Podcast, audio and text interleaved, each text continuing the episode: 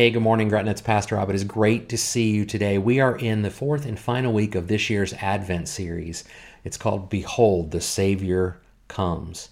In the first week, we talked about faith, the need to have a faith that truly transcends our times, right? And when we find our, our way to allow ourselves to truly trust that Jesus will carry us, that Jesus will get us where we need to go that we are able to move into a future we cannot see with a hope that cannot be shaken.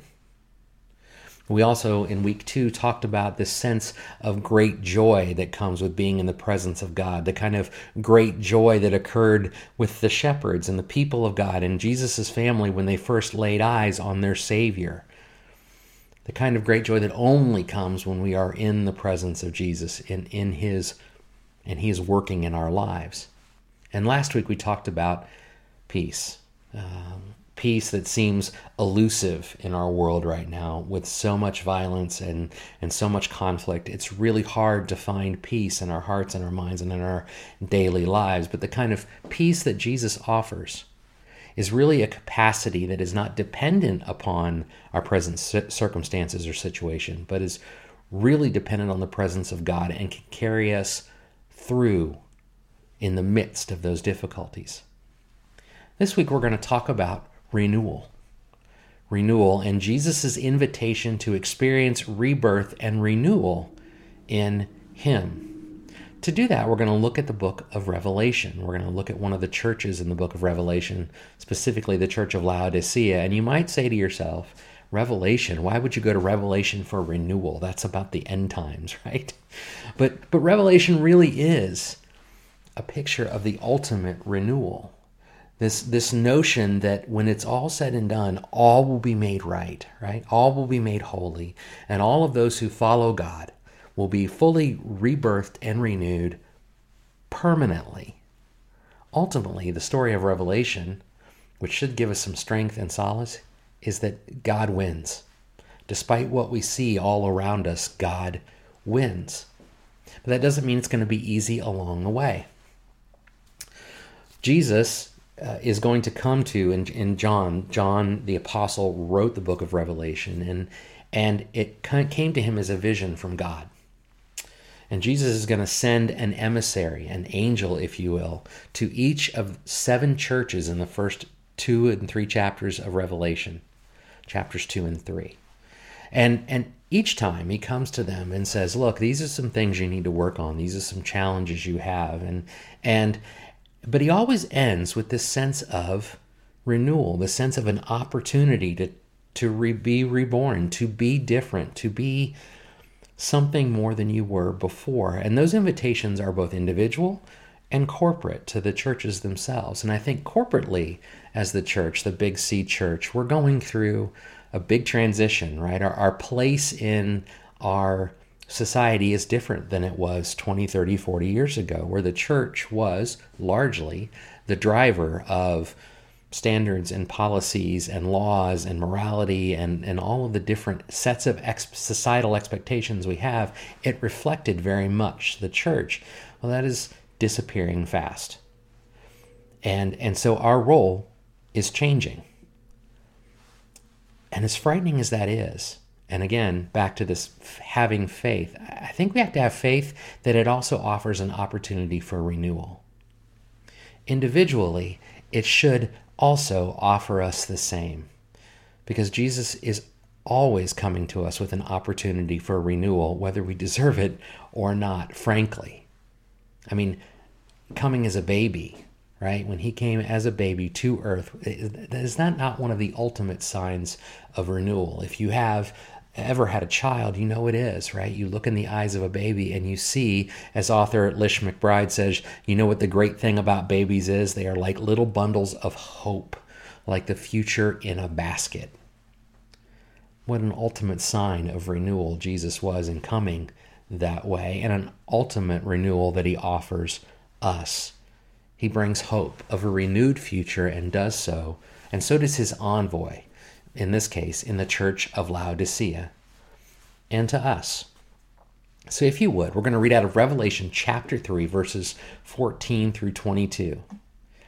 and I will preface this up front. I will say that the uh, the church at Laodicea, God doesn't have a lot of good words to say to him, to say to them about where they are, about their current state, and even their understanding and their practice of their faith, their engagement with the things of God. But he doesn't leave them hanging. Let's let's read through this. It says Revelation chapter 3, 14 through 22. I'm going to read again this week out of the ESV because it's got that word behold in it. It says this, and in the angel of the church in Laodicea write, the words of the Amen, the faithful and true witness, the beginning of God's creation. I know your works. You are neither hot nor cold. Would that you were either cold or hot.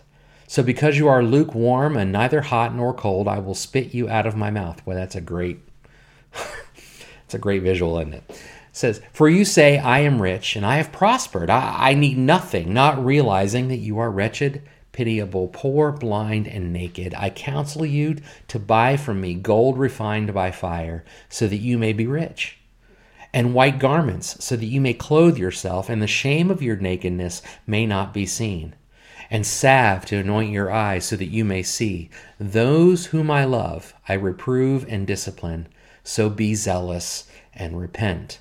And here's our word Behold, I stand at the door and knock. If anyone hears my voice, and opens the door, I will come into him and eat with him, and he with me. The one who conquers, I will grant him to sit with me on my throne, as I also conquered, and sat down with my Father on his throne. He who has an ear, let him hear what the Spirit says to the churches. Right out of the gate, we see this word, this angel that comes, an angel of the church of Laodicea right? And tells this angel to write the words of the amen. That is the beginning and the end, right? The that's really what amen means when you're saying it at the end of a, a prayer. It really just means the end, done. but that's that's the idea. He's trying to convey something very very powerful here that he is representing the God of all creation, the beginning and the end, the final answer in all things. The word there used for angel, angelos, right? is, is a messenger or an envoy. It's someone who's designed to go to to connect, almost like an ambassador to connect and send a message to someone directly from God. It's the same word we see used in Luke chapter 2 with the shepherds. It says, when an angel came to them and this bright light opened up and they were able to, and he came and said, Look, today in, in Bethlehem, a child is born, the Savior is born. It's that same word, the same concept where the shepherds fell on their knees in fear, which, quite frankly, is most often what happens in scripture and i'm betting that's what i would do too here there's no sense of that there's instead there's a sense of familiarity a sense of connection they know this messenger they know god and they know the spirit of god that he is sending to them to talk to them even though the message isn't overly rousing right he says look you're lukewarm.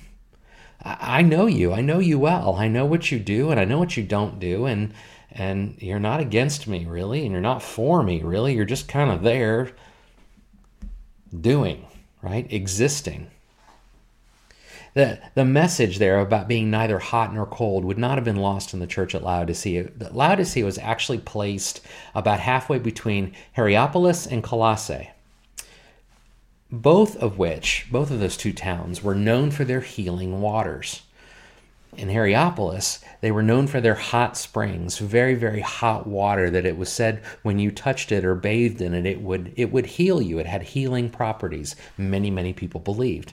On the other hand, Colossae had mountain spring water, very, very, very cold water, who was that was also said to have power to it, right? Said to have healing properties. So as the people of this are reading this letter to the church in Laodicea, they're hearing that. They're hearing the power and the healing, the healing power of the hot waters and the healing power of the cold waters. And and God is saying to them, look, by the time it gets to you, it's tepid at best, right? It's lost its heat if it was hot, and it's warmed up if it was cold, and it's lost its powers. And so that's important for us to understand because the church at Laodicea would have heard that it had lost its power, that it had lost its presence of the Holy Spirit working and moving it the way that God intended. The truth is, they had embraced something, they had embraced their own prosperity as the thing that was going to power them, that was going to lift them up, that was going to keep them strong, give them peace, give them joy. They had developed a faith that was more reliant on themselves than in God.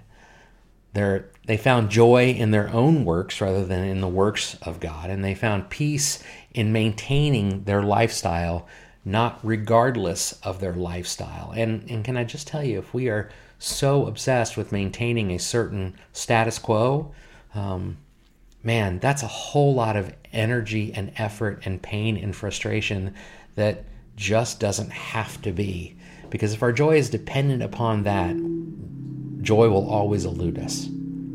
Because it's work trying to keep your status quo the status quo, rather than being able to find joy regardless of whether or not you're living in the status quo or living at the prosperity level you wish.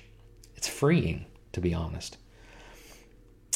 They're relying on their riches rather than God, and their relationship with Jesus, frankly, desperately needs renewing.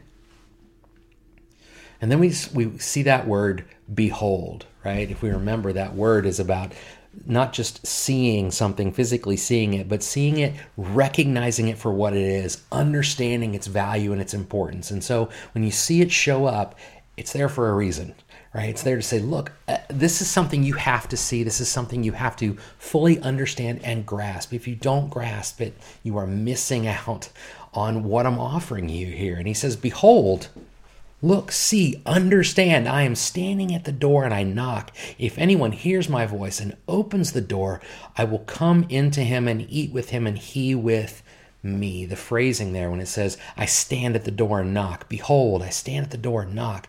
That's reminiscent of actually a phrase out of the Song of Solomon. My phone is ringing. I need to turn it off. It says scam likely. Let's mute this thing right now. I can't believe I have to do this. All right, mute. We're there. See, I mess up too. happens every Sunday. Um, and so it's reminiscent of the book of Song of Solomon. In, in Song of Solomon, chapter 5, you see this picture of this bride waiting for her groom, and she's waiting patiently for him to show up. And in chapter 5, verse 2, she says, I slept, but my heart was awake. A sound.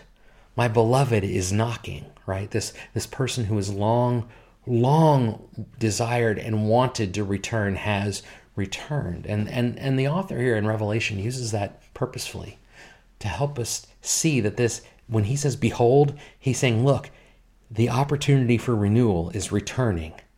The opportunity to be reborn and rebirth is coming. You've been waiting on this. You've grown lukewarm. You're neither hot, neither or cold. You've lost, you've lost what drives you. You've lost the peace, you've lost the joy. In some ways you've lost faith in God and he's He's here. He's knocking. He's ready to come back in. He's ready to change that, and he's ready to give you an opportunity. Don't miss this. It's not a kind word he offers them the, out of the gate when he says you're lukewarm, but he doesn't do so without offering an opportunity for hope. And there's a, a clear sense of reciprocity here when he talks about he and him, right? They're gonna, you're going to live in the last two verses. It says, let me find it. It says, "The one who conquers, I will grant him." That's that would be you or me, right? If you conquer this challenge, and if you, and you see and understand and embrace that He is there, and say, "Lord, I need you. Let's go. I'm ready to go. I'm ready to be reborn. I'm ready to be renewed. I'm ready to." To put my faith back in you if I've lost it. And, and that's important for us to understand. This text is not meant for those necessarily who do not yet know God. This is about the people of God who already know him and have lost their way or have allowed their faith, the passion they have for their faith, to cool. And he's offering them a chance to return for that to be renewed. So he says, I will come to him and eat with him and he with me. There's this notion of relationship. I'm coming to you, you're coming to me. We are growing together and we are restoring this relationship. We are renewing this relationship because that's what it takes. It takes two sides. And the message here is very clear Jesus is there. The I am, the a- Amen, the beginning, the end, the author of all creation, the chance for renewal. He is there. He's not there out of a desperation. Truth is, Jesus doesn't need us to get through eternity, right? He's there out of love. And he says that. He says, Those whom I love, in verse 19, those whom I love, I reprove and discipline, right? He says, Look, I love you. And I'm telling you these things not because I don't, but because I want you to grow. It's like a parent with their child, right? It's like a parent with their child. And so he says, Behold, I'm standing at the door and I knock. If you hear my voice and open the door, let's go. I will come in. I am back. It's not an invitation for readers to be converted, but to renew themselves in a relationship with Christ that has already begun. And as we leave this today and as we leave this series, that's what I'm hoping for. This time of year, this anticipation time, this Advent time, this Christmas time, in particular, is an opportunity for renewal. It's an opportunity to come back to the Savior of your soul. If you have wandered away, or if you've lost your way, or if you've um, just kind of become comfortable doing what you're doing, trusting yourself instead of Him, and the joy and the peace of God elude you, this is an opportunity. Today is an opportunity. Why not today? For you to renew that relationship. Because Jesus is at the door knocking and he's offering you an you and I both an opportunity to come in. And he finishes by saying in verses 21 and 22 to the one who conquers, which by the way is to open the door to him, to conquer our fears of what we might lose and embrace what he is offering. I will grant him to sit with me on my throne, as I have also conquered and sat with my Father on his throne. And he says, he who has an ear, let him hear what the Spirit says to the churches. Listen, I'm here. I'm knocking. All you got to do is answer the door, and I will come in. It is my hope in this season that you will open the door to Jesus, that you will remember whose you are, that you will give him an opportunity to renew you, to make you a new creation in him that you will find an opportunity to have your joy restored, your peace restored, and your faith flourish. May the Lord bless you and keep you. May his face shine upon you and he be gracious to you. May he grant you favor and give you peace. God bless.